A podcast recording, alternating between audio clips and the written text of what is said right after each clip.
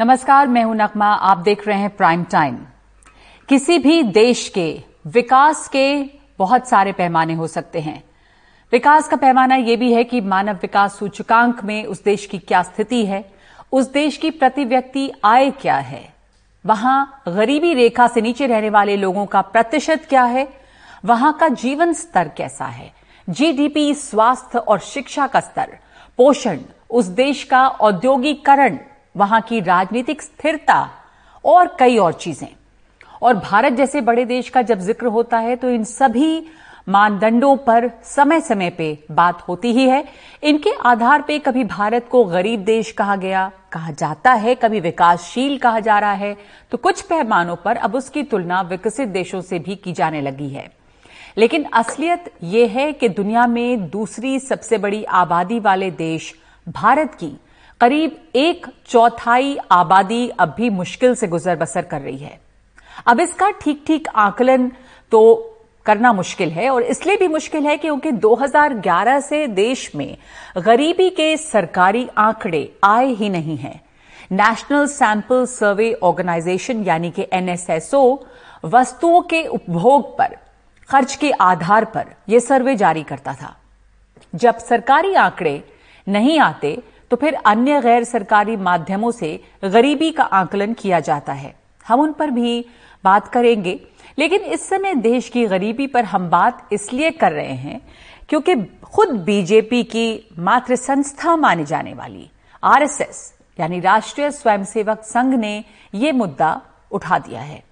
रविवार को स्वावलंबी भारत अभियान के तहत आयोजित स्वदेशी जागरण मंच के एक वेबिनार में आर एस एस के सर कार्यवाह यानी के महासचिव दत्तात्रेय होसबोले ने कहा कि देश के सामने गरीबी एक राक्षस की तरह खड़ी है और इस राक्षस का अंत करना जरूरी है। दत्तात्रेय होसबोले ने कहा कि देश के बीस करोड़ लोग गरीबी रेखा के नीचे गुजर बसर कर रहे हैं और करीब तेईस करोड़ लोग ऐसे हैं जो तीन सौ पचहत्तर रुपये प्रतिदिन से भी कम कमाते हैं। उन्होंने कहा कि देश में करीब चार करोड़ लोग ऐसे हैं जो बेरोजगार हैं और लेबर फोर्स सर्वे के मुताबिक बेरोजगारी की दर सात दशमलव छह फीसदी है। सात दशमलव छह फीसदी बेरोजगारी की दर है, इसका मतलब क्या हुआ, कितनी ज्यादा है बेरोजगारी, हम समझेंगे कुछ ही देर में। दत्तात्रेय होसबोले ने बढ़ती आर्थिक असमानता का भी मुद्दा उठाया और कहा कि एक आंकड़े के मुताबिक भारत दुनिया की छह सबसे बड़ी अर्थव्यवस्थाओं में से एक है। भारत की एक फीसदी जनता के पास देश की बीस फीसदी आय है। एक फीसदी जनता के पास बीस फीसदी आय है, जबकि पचास फीसदी जनता के पास देश की आय का सिर्फ तेरह फीसदी है। उन्होंने ये भी कहा कि देश के एक बड़े हिस्से के पास साफ पानी और पोषक खाने की पहुंच नहीं है। आर एस एस के सर कार्यवाह दत्तात्रेय होसबोले ने ये बात कही है तो इसके बड़े मायने हैं। इस मुद्दे पर आगे हम बात करेंगे। पहले देखिए हमारे सहयोगी हिमांशु शेखर की ये रिपोर्ट। देश में गरीबी, बेरोजगारी और आर्थिक विषमता का संकट बढ़ा है और करोड़ों लोग इसकी चपेट में हैं। राष्ट्रीय स्वयंसेवक संघ यानी आर एस एस से जुड़े स्वदेशी जागरण मंच के एक वेबिनार में आर एस एस के जनरल सेक्रेटरी दत्तात्रेय होसबोले ने रविवार को आंकड़ों के साथ ये सवाल उठाया है। लगभग बीस करोड़ लोग गरीबी रेखा के नीचे जी रहे हैं। प्रतिदिन तीन सौ पचहत्तर रुपए से कम आय है। ऐसे लोग हिंदुस्तान में तेईस करोड़ तेईस crore people are having less than तीन सौ पचहत्तर रुपीस इनकम पर डे। देश में गरीबी है, अनएम्प्लॉयमेंट है, तो वह एक बहुत बड़ी चुनौती है देश में गरीबी के कारण। तो इस होसबोले ने कहा कि इस चुनौती से निपटने के लिए पिछले कुछ वर्षों में कदम उठाए गए हैं, लेकिन कोरोना संकट के दौरान करोड़ों मजदूर पलायन को मजबूर हुए और इस दौरान देश में बेरोजगारी का संकट और बढ़ गया। सुप्रीम कोर्ट के फूड कमिश्नर रहे एन सी सक्सेना कहते हैं सरकार के अपने ही आंकड़े दिखाते हैं कि पिछले कुछ साल में देश में गरीबी और बेरोजगारी बढ़ी है। जो भी गवर्नमेंट के आंकड़े आए हैं वे दर्शाते हैं कि गरीबी बढ़ी है और बेरोजगारी भी बढ़ी है। दो हज़ार सत्रह अठारह में एन एस एस ओ का सर्वे किया गया, जिसके मुताबिक गरीबी गरीबी रेखा के नीचे के लोग बाईस परसेंट से बढ़ के पच्चीस छब्बीस परसेंट हो गए, लेकिन वो आंकड़ा दबा दिया गया। उन्नीस सौ तिरासी में बहत्तर परसेंट लोग जो थे वो जॉब में थे, ये नंबर घटकर इक्यावन परसेंट रह गया है। दत्तात्रेय होसबोले के बयान ने गरीबी और बेरोजगारी पर एक बड़ी राजनीतिक बहस छेड़ दी है। देखना यह है कि सरकार दत्तात्रेय जी के जो रेड अलर्ट है उसके ऊपर कार्रवाई करती है नहीं करती है। वो अब तक तो का ट्रैक रिकॉर्ड ये है कि असली मुद्दों पर जो देश के सामने हैं उनके ऊपर चर्चा नहीं हो रही है, उनके ऊपर कार्रवाई नहीं हो रही है। आपको मालूम होगा कि राहुल गांधी जी भी इन्हीं मुद्दों के ऊपर भारत जोड़ो यात्रा शुरू की है। आज़ादी के पचहत्तरवें वर्ष में ये सामूहिक जिम्मेवारी होनी चाहिए कि लोक विमर्श में उन चीजों के कोई मायने न हो जिससे गरीब की थाली, मध्यम वर्ग के सरोकार का कोई सीधा ताल्लुक नहीं है। देश में गरीबी, बेरोजगारी और बढ़ती आर्थिक असमानता का जो सवाल आर एस एस नेता दत्तात्रेय होसबोले ने उठाया है वो बात किसी से छिपी नहीं है। इन मुद्दों और चुनौतियों पर पिछले कई साल से देश में बहस चलती रही है। अब देखना महत्वपूर्ण होगा कि होसबोले के इस बयान के बाद सरकार की सोच और रणनीति में कोई बदलाव आता है या नहीं। फरीदाबाद से जेवियर के साथ Himanshu Shekhar, N D T V India. तो ये ध्यान रखना जरूरी है कि देश में एन एस एस ओ का आधिकारिक आंकड़ा बीते दस साल से नहीं आया है। हालांकि मोदी सरकार का दूसरा कार्यकाल शुरू होने के अगले ही दिन दो हज़ार सत्रह अठारह के लिए तैयार एन एस एस ओ की एक रिपोर्ट सामने आई थी। बिजनेस स्टैंडर्ड ने इसी इस रिपोर्ट भी किया था, जिसके मुताबिक देश में बेरोजगारी दर पैंतालीस साल में सबसे ज्यादा है, छह दशमलव एक फीसदी। लेकिन सरकार ने इस रिपोर्ट को ड्राफ्ट मानते हुए खारिज कर दिया और कहा कि ये अंतिम नहीं है। हालांकि देश में आंकड़ों की निगरानी रखने वाली स्वतंत्र संस्था नेशनल स्टैटिस्टिकल कमीशन यानी एन एस सी ने इस रिपोर्ट को दिसंबर दो हज़ार अठारह को पास कर दिया था, लेकिन सरकार ने रिपोर्ट को जारी नहीं किया। यही वजह थी कि एन एस सी के कार्यवाहक चेयरमैन पी सी मोहनन और एक सदस्य जे वी मीनाक्षी ने इस्तीफा दे दिया। अब सी एम आई ई के ताजा आंकड़ों के मुताबिक सितंबर महीने में देश में बेरोजगारी दर छह दशमलव चार तीन फीसदी रही। तो आंकड़ों का ये खेल जो है वो हम कैसे समझें, ये एक बड़ी बात है जिस पर हम चर्चा करेंगे, क्योंकि नितिन गडकरी ने कहा कि देश अमीर हो गया है। आपने भी सुना होगा, जनता भुखमरी, गरीबी, महंगाई और बेरोजगारी से त्रस्त है। अब आर एस एस के सरकारेवाद दत्तात्रेय होसबोले जब कह रहे हैं कि गरीबी और बेरोजगारी एक दानव की तरह खड़े है खड़ा हुआ खड़ी हुई है, तो क्या बीजेपी और संघ परिवार को अब महंगाई की आंच महसूस हो रही है? दो हज़ार चौबीस में बीजेपी कैसे करेगी इस चुनौती का मुकाबला, और क्या इस मामले में मोदी सरकार का कोई एक्शन प्लान शुरू हो गया है? ये आर्थिक सवाल हैं या फिर राजनीतिक पैंतरेबाजी है? इन सब पर चर्चा करेंगे। हमारे साथ तीन मेहमान मौजूद हैं। अरुण कुमार जी हैं अर्थशास्त्री, शांत प्रकाश जाटव बीजेपी नेता, आलोक शर्मा प्रवक्ता कांग्रेस। आप सबसे पहले मैं आपके पास आना चाहती हूं, आप तीनों का बहुत स्वागत है। पर बतौर एक अर्थशास्त्री अरुण कुमार जी, दत्तात्रेय जी ने जो अब कहा है उसको हम कैसे समझें? कितना गंभीर ये समस्या आप तमाम लोग उठाते रहे हैं, पर सरकार की तरफ से यही कहा गया कि आप इतनी बुरी हालत नहीं है, देश में सब कुछ अच्छा है। अब जो दत्तात्रेय जी कह रहे हैं उसको कैसे समझे? बेरोजगारी दरअसल इस समय क्या एक दानव की तरह खड़ी है? महंगाई, देखिए दत्तात्रेय जी ने कहा है वो एक रियलिटी है, और सरकार अभी तक उससे डिनाई कर रही थी कि इतनी बुरी हालत नहीं है। और जो बेरोजगारी के आंकड़े उन्होंने बताए, तो एक्चुअली अगर मेरा मानना है कि बेरोजगारी उससे ज्यादा खराब स्थिति में है। उसकी वजह यह है कि हमारा जो लेबर फोर्स पार्टिसिपेशन रेट है देश का, वो छियालीस प्रतिशत के आसपास है, जबकि दुनिया में और बड़े देशों में वो करीब पैंसठ अड़सठ प्रतिशत होता है।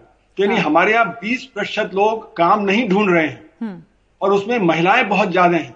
तो बीस प्रतिशत अगर लोग नहीं ढूंढ रहे हैं तो इसका मतलब है कि बीस करोड़ लोग काम ढूंढ ही नहीं रहे हैं। तो जो बेरोजगारी अभी दिखाई जा रही है साढ़े छह सात प्रतिशत, वो मेरा मानना है कि उसमें बीस करोड़ अगर आप और जोड़ दें तो वो बहुत भयानक रूप उसका है। दूसरी बात यह है कि जो हमारा रोजगार का जो आंकड़ा होता है उसमें हम मान लेते हैं कि अगर हफ्ते में आपने कुछ दिन काम किया तो आप जो रोजगार आपके पास है, पर अगर आपने पूरे छह दिन नहीं काम किया तो आप तो जो अंडर एम्प्लॉयड है, तुम्हारे अंडर एम्प्लॉयमेंट बहुत ज्यादा है और फिर डिस्गाइज अनएम्प्लॉयमेंट है कृषि में। तो अगर ये सब जोड़ लें तो आप देखेंगे कि इस समय तीन सौ बीस करोड़ लोग हैं, बत्तीस करोड़ लोग हैं जिनके पास पूरा रोजगार है और तीस करोड़ लोग हैं जिनके पास रोजगार कम है या है ही नहीं। तो इसलिए हालत बहुत ही खराब है। जब महंगाई और बेरोजगारी की जी अरुण कुमार जी जब महंगाई बेरोजगारी की बात करते हैं तो इसका आकलन करना इस समय कितना ज्यादा मुश्किल है, क्योंकि जब आंकड़े जारी नहीं हुए तो उसमें बहुत ज्यादा मुश्किल हो जाती है। दो हज़ार ग्यारह से देश में गरीबी के सरकारी आंकड़े तो आए नहीं है, फिर ये कितना मुश्किल है। तो अगर हम जे क्योंकि जिसके पास काम नहीं होगा या कम काम होगा वही गरीब होगा, तो अगर हम गरीबी के आंकड़े नहीं होंगे तो हमें फिर जो ये लेबर फोर्स पार्टिसिपेशन रेट से ही जो गरीबी जो आंकनी पड़ेगी। दूसरी तरफ हमारा जो इन्फ्लेशन का आंकड़ा है वो भी सही नहीं है, क्योंकि वहां पे क्या हो रहा है कि जो गरीब है उसके कंजम्पशन बास्केट चेंज हो गई है। जब कंजम्पशन बास्केट बदल जाती है तो आपके जो आंकड़े होते हैं इन्फ्लेशन के वो सही नहीं निकलते हैं। तो इन्फ्लेशन की मार, जैसे अभी कहा जा रहा है कि जब कंज्यूमर प्राइस इंडेक्स करीब सात प्रतिशत के आसपास है, पर उसके लिए गरीब के लिए तो और ज्यादा है, क्योंकि उसका जो हेल्थ का खर्चा है वो बढ़ गया है कोरोना के बाद, उसके बच्चों के जो वो स्कूल जाते थे वहां पे वो स्कूल नहीं जा पा रहे हैं। तो गरीबी गरीब आदमी के ऊपर जो इन्फ्लेशन की मार है वो भी बढ़ गई है, अनएम्प्लॉयमेंट की मार है वो भी बढ़ गई है, तो गरीब की हालत तो और ज्यादा बदतर हो गई है। जी, जी, इस दौरान आपने कहा अभी कि इतने सारे लोग जो है वो तो काम ही नहीं ढूंढ रहे। जैसे दत्तात्रेय होसबोले ने भी ये कहा कि बीस करोड़ लोग गरीबी रेखा के नीचे गुजर बसर कर रहे हैं, तो यही वो लोग हैं जो वर्कफोर्स के भी बाहर हैं। करीब तेईस करोड़ लोग ऐसे हैं जो कि तीन सौ पचहत्तर रुपए प्रतिदिन से भी कम कमाते हैं। तो ये जो तीन सौ पचहत्तर रुपए प्रतिदिन से कम कमाने वाले लोग हैं, ये तो ये बिलो पॉवर्टी लाइन जो नए आंकड़े हैं जिसके हिसाब से आ, जो डॉलर के मुकाबले हम देखें तो करीब सवा दो डॉलर कमाना चाहिए ताकि आप गरीबी रेखा के ऊपर है। तो ये जरा समझाइएगा हमें ये आंकड़ा जो है। जी हाँ, तो रिजर्व वो वर्ल्ड बैंक ने गरीबी के जो आकलन किया था वो था पहले एक पॉइंट नौ dollar per day per person, अब उसको बढ़ा के दो पॉइंट एक पाँच डॉलर कर दिया है, क्योंकि जिस तरह से दाम बढ़ रहे हैं, जिस तरह से जब परचेजिंग पावर पे असर पड़ रहा है, तो इसका मतलब यह है कि जो लोग पहले एक पॉइंट नौ डॉलर से कम कमा रहे थे प्रति पर पर्सन पर डे, अब वो उसका जो बढ़ गया है। दूसरी बात ये क्योंकि जब पर कैपिटा इनकम हमारी गिर गई है, क्योंकि अगर आप देखें तो तीन साल में सिर्फ चार प्रतिशत की ग्रोथ हुई है, तो इसलिए हमारी पर कैपिटा इनकम गिरी है। पर कैपिटा इनकम जब गिरी है तो इसका मतलब जो निचला तबका है उसकी आमदनी और गिर गई। और ये ई श्रम पोर्टल के जो आंकड़े अभी आए, साढ़े सत्ताईस करोड़ लोग उसमें रजिस्टर्ड हैं, वहां पे चौरानवे प्रतिशत ने कहा कि हम दस हजार रुपए प्रति माह से कम कमा रहे हैं। तो इसका मतलब है कि बहुत बड़ी संख्या वहां पे साढ़े सत्ताईस करोड़ जो लोग हैं उनमें भी बहुत सारे लोग हैं जो गरीबी की रेखा के नीचे हैं। तो अगर ये हम ऑल्टरनेट आंकड़े देखें तो गरीबी बढ़ रही है, जैसे कि अभी सक्सेना जी ने आपके प्रोग्राम में कहा गरीबी अब घट नहीं रही है, खासकर पैंडेमिक के दौरान तो और ज्यादा परेशानी है। गरीबी से ज्यादा कि हमारा जो असंगठित क्षेत्र है उसके आंकड़े आते नहीं है, और हाँ। असंगठित क्षेत्र में ही हमारी गरीबी है, और असंगठित क्षेत्र के आंकड़े अगर नहीं आ रहे तो गरीबी को आंकना हमें ऑल्टरनेट फिगर से करना पड़ेगा। तो ये जो ऑल्टरनेट फिगर्स हैं ये वो लेबर फोर्स के आधार पे कि कितने लोग नौकरी ढूंढ रहे हैं, कितने लोग जो हैं वो दरअसल वर्कफोर्स में हैं।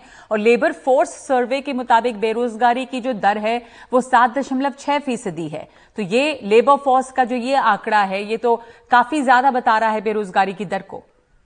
नहीं ऐसा है, वो सात दशमलव छह प्रतिशत तो उनका है जो लेबर फोर्स में है, हाँ। लेकिन करीब बीस करोड़ लोग ऐसे हैं जो लेबर फोर्स से बाहर चले गए हैं, बहुत और ज्यादा बड़ा है ये आंकड़ा। तो वो बीस करोड़ और अतिरिक्त हैं, यानी कि अगर उनको आप जोड़ दें तो हमारी जो बेरोजगार की दर है वो करीब पच्चीस प्रतिशत पहुंच जाएगी।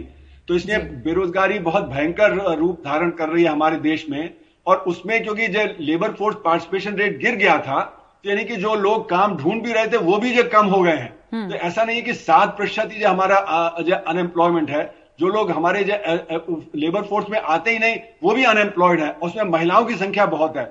महिलाओं का लेबर फोर्स पार्टिसिपेशन रेट सबसे ज्यादा गिरा, मतलब जो पुरुष है उनका इतना नहीं गिरा पर महिलाओं को बहुत गिर गया, खास करके कोविड के दौरान। महिलाएं थी जो कमाती थी उनमें परेशानी आई है। हम्म हम्म और बिल्कुल असमानता बहुत ज्यादा बढ़ी है, मतलब जो अमीर हैं वो काफी अमीर हुए हैं, कॉन्सेंट्रेशन ऑफ वेल्थ जो है वो बहुत ज्यादा है, और एक बहुत बड़ी आबादी है जो और गरीब हो गई है। तो हमारे साथ जो बाकी दो मेहमान है मैं आपको शामिल करना चाहूंगी इसमें, शांत प्रकाश जाटव और आलोक जी, के अब आपको लगता है शांत प्रकाश जाटव की ये महंगाई, भुखमरी, गरीबी जो है वो एक मुद्दा है जो बीजेपी को भी जिसकी चिंता होनी चाहिए जब आरएसएस ने इस मुद्दा को उठाया है। देखिए, गरीबी ये आज से नहीं, ये शुरू से ही आ, मैं समझता हूं जब से देश आजाद हुआ है तब से ही मुख्य मुद्दा है। और पीछे की जो सरकारों ने जो भी काम किए उसके बावजूद ये चूंकि खत्म नहीं हो पाई, तो इसलिए आज भी ये मुद्दा बना हुआ है। आने वाले दिनों में इसके ऊपर, अब हम इसमें इसको दो भागों में बांट सकते हैं। अभी हम बात कर रहे हैं महंगाई और गरीबी की, तो महंगाई का और गरीबी से कोई ताल्लुक नहीं है। महंगाई अलग विषय है, जो गरीबी है वो अगल अलग विषय है। गरीबी जो है, जहां पर सुविधाएं नहीं पहुंच पा रही हैं, जहां पर लोकल स्तर पर रोजगार नहीं पहुंच पा रहा, जिससे कि वो लोग जो है जो ग्रामीण क्षेत्र में रह रहे हैं उनके पास में रोजगार नहीं पहुंच पाने के कारण से वो कहीं ना कहीं जो है वो गरीबी की स्थिति में रहने के लिए मजबूर है। या तो वो लोग शहर की ओर पलायन करते हैं और शहर में आने के बाद में स्थिति और ज्यादा गंभीर हो जाती है, वहां पर फिर बेरोजगारी का मामला आ जाता है। तो बेसिकली हमें आवश्यकता है कि देहात में, जहां पर कि मूल रूप से देशवासी रहते हैं, वहां तक रोजगार पहुंचे। और जिस तरीके से मोदी सरकार ने तमाम योजनाएं अभी शुरू की हैं, आत्मनिर्भर भारत और लघु उद्योग को बढ़ाने का, वो सब चीजें जो है मैं समझता हूँ कि वहां तक वो तो रोजगार पहुंच जाएगा। तो और उससे हर हालत एक में बात तो है, ये बीजेपी मान तो रही है ना कि महंगाई चलिए अलग मुद्दा है, लेकिन जो गरीब हैं और अगर महंगाई भी है तो उनको तो ये महंगाई और ज्यादा मारेगी, जैसे अरुण कुमार जी इस समय हमें बता भी रहे थे, समझा रहे थे बतौर एक अर्थशास्त्री। लेकिन महंगा गरीबी है, ये बात तो अपनी जगह पर है और ये एक मुद्दा होना चाहिए। और इस समय महंगाई, बेरोजगारी, ये जो है चुनावी मुद्दे, दो हज़ार चौबीस में भी क्या इसके ऊपर काम होगा, क्या ये मुद्दे बनेंगे दूसरे मुद्दों की बजाय? आलोक जी,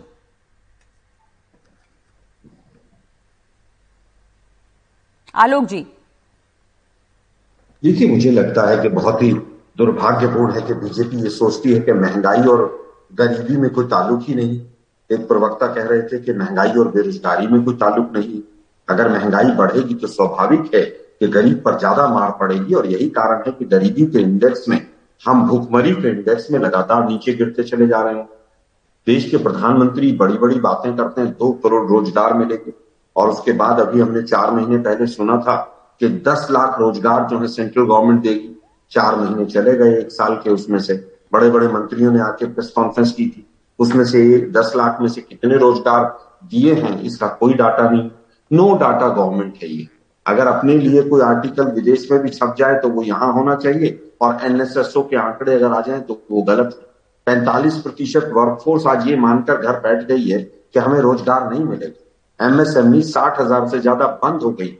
आज जिस तरह से स्टार्टअप्स लगातार बंद हो रहे हैं, आप देखिए किस तरह से बेरोजगारी, और वो खासतौर पर ग्रामीण क्षेत्रों में और उसमें भी महिलाओं में बढ़ रही है, सीधा उसका किचन पर असर पड़ रहा है। आज जिस तरह से आठ सौ करोड़ रुपए देश की सरकार जो है मोदी साहब अपने एडवर्टीजमेंट पे खर्च कर रहे हैं, और दूसरी तरफ भुखमरी हो रही है, दूसरी तरफ पर कैपिटा इनकम चौबीस परसेंट मोदी साहब के आने के बाद गिर गई। पर कैपिटा इनकम में आज बांग्लादेश से हम पीछे चले गए, एक लाख चौदह हजार से घट के वो इक्यानवे हजार पर आ गई। तो ये सरकार कह रही है सबका साथ सबका विकास। आज हालत ये, दो आंकड़े और नगमा जी में रखना चाहूंगा एनडीटीवी के दर्शकों के लिए, कि पांच से आठ वर्ष के जो बच्चे हैं उसमें चौरासी परसेंट एनीमिक है, ये सरकार का आंकड़ा है। और जिस तरह से जो बच्चे मॉल न्यूट्रिशन से आ रहे हैं नवासी परसेंट है। ढाई से तीन करोड़ बच्चा ड्रॉप आउट हो गया है केवल कोरोना के समय में। वो क्या जाकर किस समय पर युवा स्टेज पर जाएगा, तो क्या देश किस अवस्था में जाएगा। और इसका सीधा सीधा कारण है कि सरकार को इकोनॉमिक्स का ई नहीं पता है।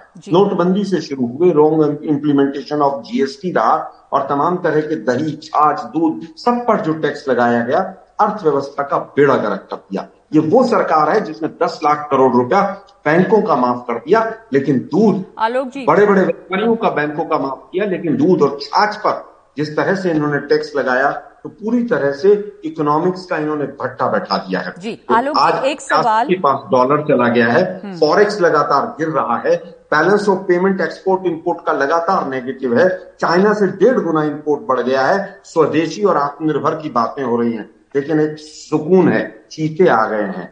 मोदी साहब कह रहे हैं कि अब चीतों के साथ के लिए रोजगार का क्या करेंगे आप लोग, अब तो चिंतन जो है वो प्रेग्नेंट भी हो गई है, तो और खुशी मनाइए।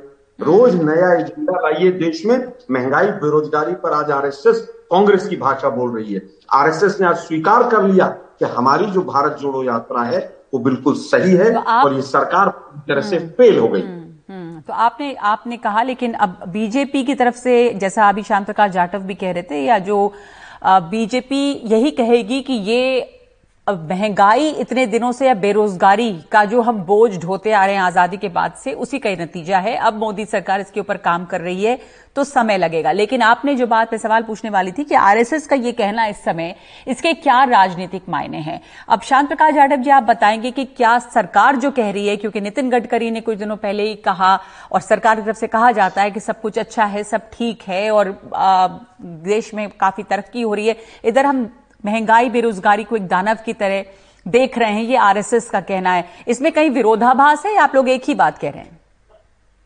देखिए, देश जो है एक सौ तीस करोड़ से ज्यादा की आबादी का देश है और इसमें शहर भी हैं, देहात भी हैं, तो जाहिर सी बात है कि नितिन गडकरी जी ने जो बात कही वो उस संदर्भ में कही, जिस तरीके से उन्होंने डेवलपमेंट किया है, सड़कों का निर्माण किया है, मतलब जो आज के समय में आधुनिक रूप से जो डेवलपमेंट की रिक्वायरमेंट है उसमें जो परिणाम आए हैं, वो जाहिर सी बात है कि दुनिया में भारत को एक अच्छे मतलब पुष्ट देश की जो है ना वो वो कराते हैं, पुष्टि कराते हैं। लेकिन ठीक इसी के साथ एक बहुत बड़ा वर्ग ऐसा भी है जो गरीबी की मार को भी झेल रहा है।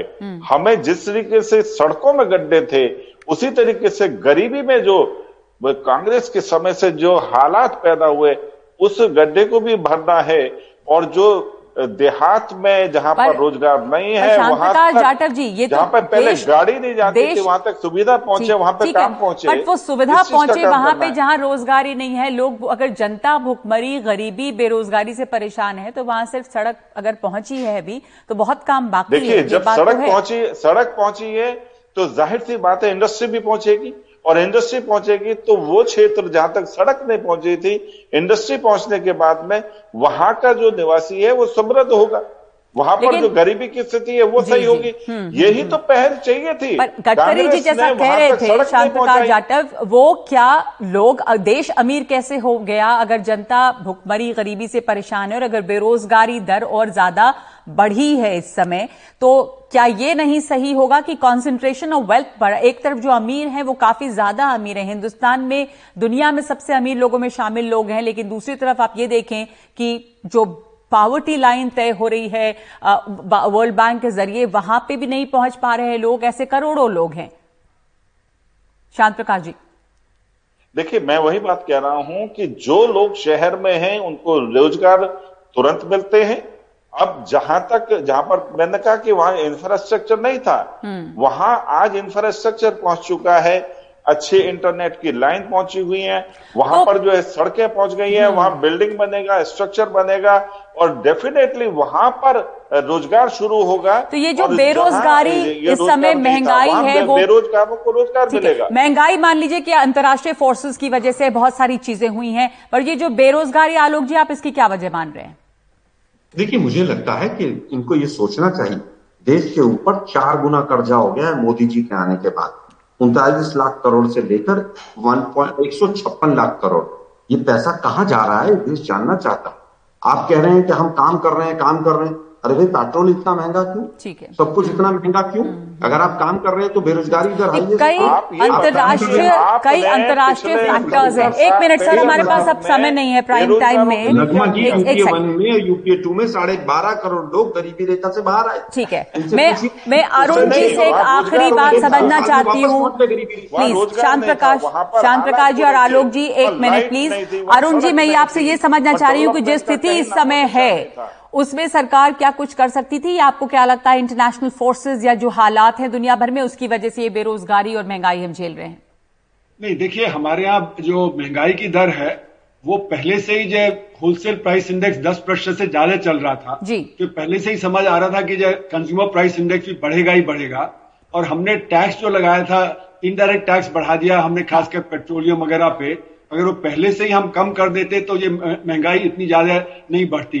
तो फिस्कल पॉलिसी का करना बहुत जरूरी था, जो फिस्कल पॉलिसी हमको चेंज करनी चाहिए थी वो हमने नहीं की। वजह ये है कि हम सप्लाई साइड नीतियों पर आधारित अपनी पॉलिसी बना रहे हैं, ताकि डिमांड साइड डिमांड साइड करते तो हम गरीबों के हाथ में पैसा देते। अमेरिका ने बीस प्रतिशत जीडीपी का अपना जो पैसा दिया, हमारे यहाँ डेढ़ प्रतिशत दिया। यानी कि ये नहीं कि अमेरिका अमीर है इसलिए, वगैरह प्रतिशत के तौर पे वहां पे बीस प्रतिशत जो फिस्कल डेफिसिट बढ़ाया गया, हमारे यहाँ सिर्फ डेढ़ प्रतिशत गरीब के हाथ में गया। तो इसलिए हमारे यहाँ जो गरीब को सपोर्ट मिलनी चाहिए थी वो बहुत कम हुई और इसीलिए गरीबी और तेज बढ़ गई। दूसरी बात है कि संगठित क्षेत्र बड़ी बुरी तरह पिट गया है। संगठित क्षेत्र में वहाँ पे ये होता है कि वहाँ पे उनके पास डीए नहीं होता है, तो जब दाम बढ़ते हैं तो उनकी जो हालत खराब हो जाती है। बिल्कुल, आपने कहा कि कुछ फिस्कल पॉलिसीज ऐसी रही हैं जिसको हम बेहतर कर सकते थे और इस वजह से भी हमारे ये स्थिति में है इस समय हम। धन्यवाद आप लोगों का, क्योंकि हमारे पास इतना ही समय है इस मुद्दे पर चर्चा करने के लिए। प्राइम टाइम में बहुत धन्यवाद, एक ब्रेक ले रहे हैं हम।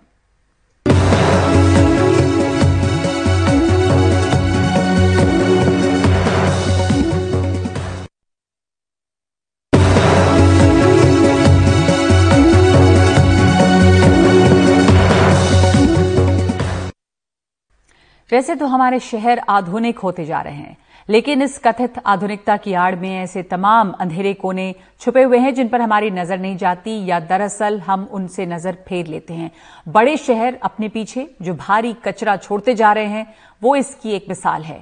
हम कभी ठहर कर ये नहीं सोचते कि इस कचरे का क्या होगा, क्या ये किसी शक्ल में वापस हमारे ही पास लौट कर नहीं आएगा। देश की राजधानी दिल्ली को ही लीजिए, यहां का कचरा मुख्य तौर पर तीन बड़े कूड़े के ढेरों में तह दर तह जमा होता जा रहा है। ये कूड़ा तीन छोटे कचरे के पहाड़ों की शक्ल में दिल्ली के अलग अलग कोनों में खड़ा है। इससे निजात पाने के लिए तमाम चर्चाएं हुई हैं, सैकड़ों करोड़ खर्च किए गए हैं, लेकिन कूड़े के ये पहाड़ जहां के तहां हैं। आखिर क्यों है ऐसा, देखिए हमारी ये स्पेशल रिपोर्ट।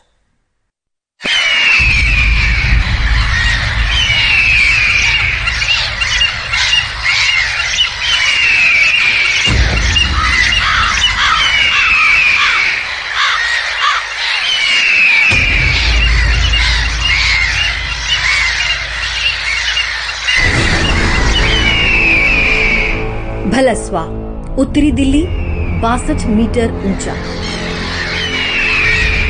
गाजीपुर, पूर्वी दिल्ली, पैंसठ मीटर ऊंचा।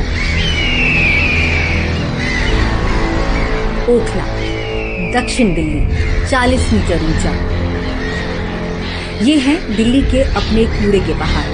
इनमें बड़े कूड़े के ढेर तो इंडिया गेट से भी ऊंचे हैं, यहाँ तक कि पचपन मीटर ऊंचे राष्ट्रपति भवन से भी ऊंचे।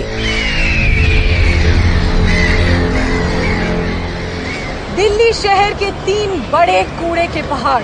ये कूड़े के पहाड़ दिल्ली के नीले आसमान पर मानो कुछ काले धब्बों जैसे हैं और हर रोज इनमें नया कूड़ा सिर्फ जमा हो रहा है। हर रोज दिल्ली शहर जितना कूड़ा पैदा करता है उनमें से तिरपन प्रतिशत इनमें से एक कूड़े के पहाड़ों में जमा होता है।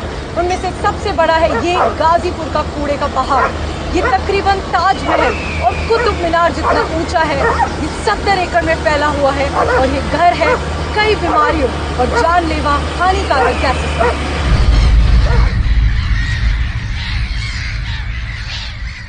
हमें समझ लेना चाहिए कि ये कूड़ा अब हमारी सांसों में है। कूड़े के पहाड़ इक्कीसवीं सदी के शुरुआती कुछ सालों में ही अपनी क्षमता से ज्यादा भर चुके थे।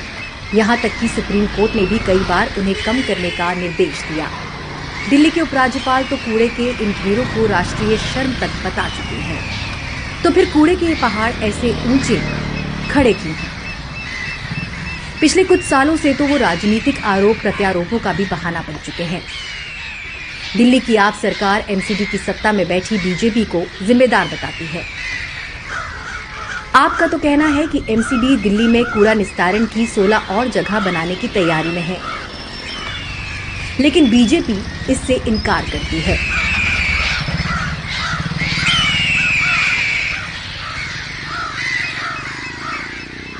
अलग अलग एमसीडी की सूचना से पता चलता है कि उन्होंने लैंडफिल के लिए बारह से सोलह नई जगहें ढूंढी हैं, क्योंकि मौजूदा लैंडफिल अपनी क्षमता से ज्यादा भर चुकी हैं। ये स्वास्थ्य के लिए खतरा है। पिछले पंद्रह साल में बीजेपी की गलतियों से कूड़े का ये संकट आ खड़ा हुआ है। दिल्ली में सॉलिड वेस्ट मैनेजमेंट के लिए पांच स्थानीय नगर निकाय जिम्मेदार हैं। बीजेपी नए लैंडफिल्स की बात से इनकार करती है और आप पर झूठ फैलाने का आरोप लगाती है।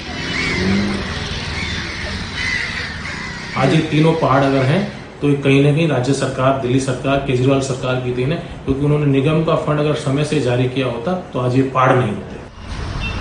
बीजेपी भले ही इनकार करे, लेकिन दो हज़ार सोलह के दिल्ली प्रदूषण नियंत्रण कमेटी के दस्तावेज बताते हैं कि नगर निगमों ने डीडीए से नए लैंडफिल्स के लिए और जमीन मांगी थी।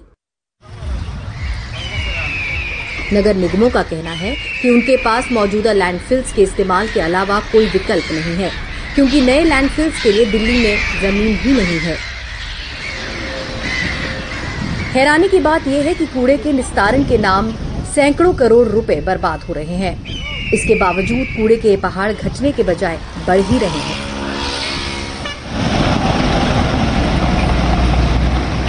देश में पर्यावरण से जुड़ी सबसे बड़ी अदालत नेशनल ग्रीन ट्राइब्यूनल के निर्देश पर नगर निगमों ने मौजूदा तीनों लैंडफिल्स के कचरे को साफ करने के लिए दो सौ पैंतालीस करोड़ रुपए जमा कराए। सरकार द्वारा तैयार कराई गई एक रिपोर्ट में भी इस साल कहा गया कि कूड़े के तीनों ढेरों से दिल्ली को पर्यावरणीय नुकसान के तौर पर चार सौ पचास करोड़ रुपए की चपत लगी है।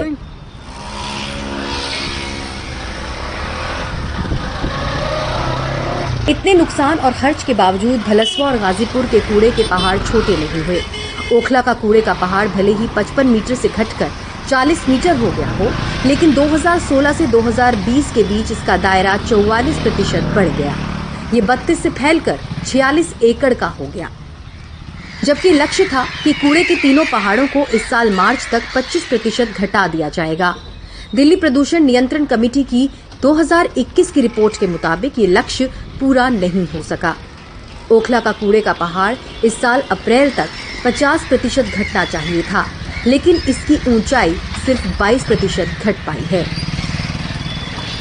उत्तर दिल्ली के भलसवा के इस कूड़े के पहाड़ का सौ फीसदी पुराना कचरा जून दो हज़ार बाईस तक निपट जाना चाहिए था, लेकिन ये अब भी जहां का तहां है। इसके बाद नया लक्ष्य ये है कि दो हज़ार चौबीस के अंत तक सभी कचरे के पहाड़ पूरी तरह खत्म कर दिए जाएंगे। कचरे के ढेर पूरी तरह खत्म करने की मियाद आगे खिसकाई गई। ये दस्तावेज दिखाता है कि कचरे के पच्चीस फीसदी और पचास फीसदी निपटारे के लक्ष्य गिरा दिए गए और कूड़े के दो पहाड़ों को पूरी तरह खत्म करने की मियाद आगे बढ़ा दी गई। कूड़े के सबसे बड़े पहाड़ के निपटारे की तारीख नौ महीने पहले यानी मार्च दो हज़ार चौबीस कर दी गई, लेकिन मौजूदा हालात में ये लक्ष्य पूरे होते भी नहीं दिखते। ऐसा नहीं है कि काम नहीं हो रहा, समस्या ये है कि हर दिन पहले से ज्यादा कचरा जुड़ रहा है। नए कचरे को उतनी तेजी से रिसाइकिल करने के लिए संसाधन नहीं है।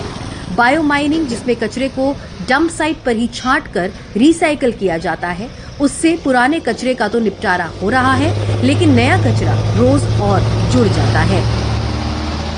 ओखला डंप साइट में बायोमाइनिंग के लिए ग्रीन टेक नाम की संस्था से कॉन्ट्रैक्ट किया गया है। इस संस्था का कहना है पूरा कचरा तो कम हो रहा है, लेकिन हर दिन नया कचरा आने से कूड़े का पहाड़ वहीं का वहीं खड़ा रह जाता है। पर डे कम से कम तीन हजार टन तो फ्रेश वेस्ट आता है, तीन हजार टन जिस इस वजह से पता नहीं लग रहा है कि लेगेसी लेगेसी वेस्ट मतलब कि नीचे बढ़ रहा है और फ्रेश वेस्ट ज़्यादा हो रहा है। और क्या है मैडम कि ट्रांसपोर्टेशन भी थोड़ा सही नहीं है, क्योंकि जितना हम लोग बायो माइनिंग करते हैं उतना माल उठ, उठता भी नहीं है। फ्रेश वेस्ट की तो नहीं बात कर रहा हूँ, जो पड़ रहा है उसकी तो बात नहीं कर रहा हूँ, बट जो लेगेसी वेस्ट है हमारा वो खत्म हो जाएगा। दो हज़ार चौबीस मैक्सिमम है। सॉलिड वेस्ट मैनेजमेंट के लिए सुप्रीम कोर्ट के पैनल में शामिल संस्था चिंतन के संस्थापक भारती चतुर्वेदी इसका दोष आम लोगों पर डालती हैं, जो कूड़े को पहले से छांट कर नहीं देते। इसके लिए आम लोग दोषी हैं। वो जानते हैं कि कूड़ा छांट कर देना चाहिए, लेकिन उन्हें इसकी परवाह नहीं है। वो मानते हैं कि ये काम म्यूनिसिपैलिटी का है। हमें कूड़े से मुक्त होना है। लैंडफिल से निजात पाने के लिए कूड़े की खाद बनानी होगी और इसे रचनात्मक तरीके से करना होगा। कूड़े को छांटना बिल्कुल अनिवार्य कर देना चाहिए। अगर कूड़ा छटा ना हो तो घरों से मत उठाइए, उसके लिए दंड लगाइए, जैसे ट्रैफिक फाइन लगते हैं। एमसीडी का डर होना चाहिए। दूसरे शहरों में निगमों का डर है, आप इंदौर में ऐसा नहीं कर सकते। दिल्ली में लोग नगर निगम को कुछ समझते ही नहीं हैं। बढ़ती जनसंख्या के साथ दिल्ली की दो करोड़ जनता द्वारा पैदा कूड़ा भी बढ़ता जा रहा है। दिल्ली हर दिन ग्यारह हज़ार टन कूड़ा पैदा करती है, जिससे हर साल कूड़े के पहाड़ में पंद्रह फीसदी इजाफा हो जाता है। इस मामले पर भले ही राजनीति जारी हो, लेकिन जनता की सेहत खतरे में है। नगर निगम मानते हैं कि कूड़े के ये ढेर इंसानों की जिंदगी के लिए खतरा बने हुए हैं। एक तरफ भारत में स्वच्छ भारत अभियान जैसे अभियान हर रोज बढ़ते जा रहे हैं और दूसरी तरफ राजधानी की सच्चाई ये है कि कूड़े के खत्ते और ये गंदगी। जब हम कोई कूड़ेदान या कूड़े के ढेर के पास से गुजरते हैं तो हम अक्सर अपनी नाक ढक लेते हैं, पर जो लोग यहाँ रह रहे हैं, जो लोग इस भलसवा खत्ते के एकदम बगल में रह रहे हैं, उनके पास कोई चारा नहीं है, उनके पास अपनी नाक ढकने का ऑप्शन नहीं है, क्योंकि उन्हें हर रोज यही बदबूदार और यही टॉक्सिक हानिकारक हवा के बीच में रहना है। वो ये कहते हैं कि अब उन्हें इसकी आदत हो गई है, क्योंकि उनके पास और कोई विकल्प बचा नहीं है। कूड़े के इन पहाड़ों के आसपास के इलाकों के लोगों के लिए तो अपने घरों में बंद रहना मजबूरी हो गया है। हम घर से बाहर नहीं निकल पाते हैं, इतनी बदबू आती है। फिर यहाँ का सरकार तो ऐसा ही है, जीत जाती कुछ काम नहीं करती है, बाहर जाती इतना अच्छा फील्ड होता है, यहाँ क्या करे, कीड़ों की तरह जिंदगी है। अब आदमी क्या करे, गरीब आदमी तो रहेगा ही। कभी गैस किसी को बन रहा, हम तो हमेशा ही बीमार रहते हैं, हमको तो लगता है इसी से हम बीमार रहते हैं। कचरे के इन पहाड़ों के आसपास रहने वाले लोग बताते हैं कि पहले यहाँ क्या था। यहाँ आए थे हम लोग तो पूरा जंगल था और यही मेन रोड था हमारा वाला, जुग्गी वाला ही। मच्छर है, दुनिया वाली बीमारी बन रही है, और क्या पब्लिक को पब्लिक को बीमारी बन रही है। सांस किसी को आग लग जाती है गर्मियों में तो धुआं होता है पूरी इलाके में, पूरे इलाके में धुआं हो जाता है। जब आग लग जाती है तो तो उससे धांसा भी होता है, धुआं भी दम घुटता है बच्चों का। सारे नेता वोटों के टाइम पे जाते हैं, बगैर वोटों के बाद आदमी कोई आता ही नहीं, कोई कोई मर रहा है, कौन जी रहा है। मेन रोड यही था हमारा, और उसके बाद जब ये हो गया तो वो मेन रोड बंद करके पूरा ही खत्ता हो गया, और हमारा आने जाने का रास्ता कहीं से भी नहीं है। जो हम कहीं से आ जाए या कल हो के कहीं आग लग जाए या कोई ऐसा हादसा हो जाए तो बंदा कहीं निकल नहीं सकता यहाँ से। जैसे कोई मर भी जाए तो कोई एम्बुलेंस आना हो, किसी की शादी हो, कोई गाड़ियां, तो यहाँ कोई रास्ता नहीं है। कोई हमारे रिश्तेदार गैस आते भी हैं तो उनको तो बहुत ज्यादा प्रॉब्लम होती है, यहाँ पर इतनी परेशानी होती है कि वो यहाँ पर रुक नहीं पाते। गवर्नमेंट से कहा भी, यहाँ के जो विधायक है उनसे भी कहा कि भाई यहाँ पर जो है ये खत्ता पड़ रहा है, इसकी स्मेल आ रही है। वो कहते रहे भाई हट जाएगा, दो चार साल बाद हट जाएगा, ऐसा ये करते करते और बढ़ता चला गया। वो इतने परेशान रहते हैं कि जब इसकी हवा चलती है तो हमारे मस्जिदों के अंदर भी इसकी स्मेल आती है, बहुत बुरा लगता है इसके अंदर, जिसके नहीं जाते। कूड़े के इन ढेरों में आग भी काफी लगती है। बीते तीन साल में दिल्ली के इन तीनों लैंडफिल्स में छिहत्तर बार आग लग चुकी है। दो हज़ार सत्रह में गाजीपुर के कूड़े के पहाड़ के धंसने से दो लोगों की मौत हुई और कई लोग पास के नाले में जा गिरे। डॉक्टर्स और जानकारों के मुताबिक कूड़े के ढेरों के आसपास रहने वाले लोगों की सेहत खतरे में है। यही नहीं, कूड़े के ये ढेर काफी दूर तक हवा भी प्रदूषित करते हैं। ग्लोबल वार्मिंग के लिए बड़ी हद तक जिम्मेदार जहरीली गैस मीथेन भी कूड़े के इन ढेरों से निकलकर हवा में समाती है। जैसे जैसे खत्ते के साइज बढ़ रहा है पहाड़ का, उससे पेशेंट की ये मान लीजिए इम्यूनिटी काफ़ी डाउन हो रही है, जिससे पेशेंट को अस्थमेटिक प्रॉब्लम हो रही है, एलर्जी की प्रॉब्लम हो रही है, सांस लेने में प्रॉब्लम हो रही है, कोल्ड एंड कफ रेगुलर रहता है पेशेंट को। कचरे के इन ढेरों से रिसने वाला जहर नीचे मिट्टी और जमीन के अंदर पानी को भी जहरीला बना रहा है। स्थानीय लोगों के मुताबिक मानसून के दिनों में कूड़े से निकलने वाला गीला कचरा उनके घरों तक पहुँच जाता है। उन्हें हर रोज इस गीले कचरे से होकर गुजरना पड़ता है। नाली का पानी या घर दोनों एक तार हो जाता, भर जाता है। जब बारिश बंद होती है, पानी निकल जाता है, तब अपना घर सफाई करके फिर हम घर में रहने लगते हैं। ऐसे बेड पे बैठ जाते हैं, चारपाई पे बैठ जाते हैं, कुर्सी लगा के बैठ जाते हैं। पानी भरा रहता, कहाँ जाएंगे? जब पानी मोटर चलाते हैं ना, पहले पानी यही नाले का आता है। नेता आते हैं ना तो बड़ी बड़ी वादा करते हैं कि हमने प्लाट बनवा देंगे, हमने घर बनवा देंगे, आपको रहने का ठिकाना कर देंगे। आज जब जीत लिए तो घूम के कभी ताकने नहीं आएंगे। भूमिगत पानी के विश्लेषण से पता चला है कि कचरे के ढेरों के आसपास जमीन के नीचे का पानी दूषित हो चुका है। इस पानी को पीने से स्थानीय लोग डायरिया जैसी बीमारियों के शिकार हो रहे हैं। ऐसे में लोगों के पास पीने के लिए पानी खरीदने के अलावा कोई चारा नहीं है। टाइम तो बिल्कुल पानी में किया जाएगा। एक और दिल्ली पुरानी ऐतिहासिक इमारतों का कायाकल्प कर रही है। सेंट्रल विस्टा जैसे नए निर्माण चल रहे हैं। दूसरी ओर दिल्ली पर कैंसर की तरह जमा पुराना कूड़ा वैसे का वैसा ही खड़ा है। कूड़े के इन पहाड़ों से बड़ी एक ही चीज दिख रही है, इनके निपटारे में नाकामी, जिसके लिए दिल्ली और केंद्र सरकार तो जिम्मेदार है ही, दिल्ली के आम लोग भी कम जिम्मेदार नहीं है, जो अपने कूड़े को छांटना अपना कर्तव्य नहीं समझते। भारत की राजधानी दिल्ली के तीन कूड़े के पहाड़ों में अट्ठाईस मिलियन टन कूड़ा जमा है। उनमें से एक पहाड़ यहाँ ओखला में है और इनकी ऊंचाई कम होने की बजाय सिर्फ बढ़ रही है, क्योंकि जैसा कि आप देख सकते हैं कि ट्रक्स हर रोज इनमें नया कूड़ा जमा कर रहे हैं। टैक्स पेयर्स के करोड़ों खर्च होने के बावजूद भी लोगों को आज भी इन कूड़े के पहाड़ों के पास अपनी जिंदगी गुजारनी पड़ रही है और सांस लेनी पड़ रही है। साफ है कि कुछ हद तक प्रशासन इस बदबूदार मुद्दे से अपना मुंह फेर रहा है। लड़ाई करिए, मार झगड़ा कौन करे? नई दिल्ली में राकेश सिंह और सुदीश कुमार राम के साथ Priyanshi Sharma, N D T V India के लिए।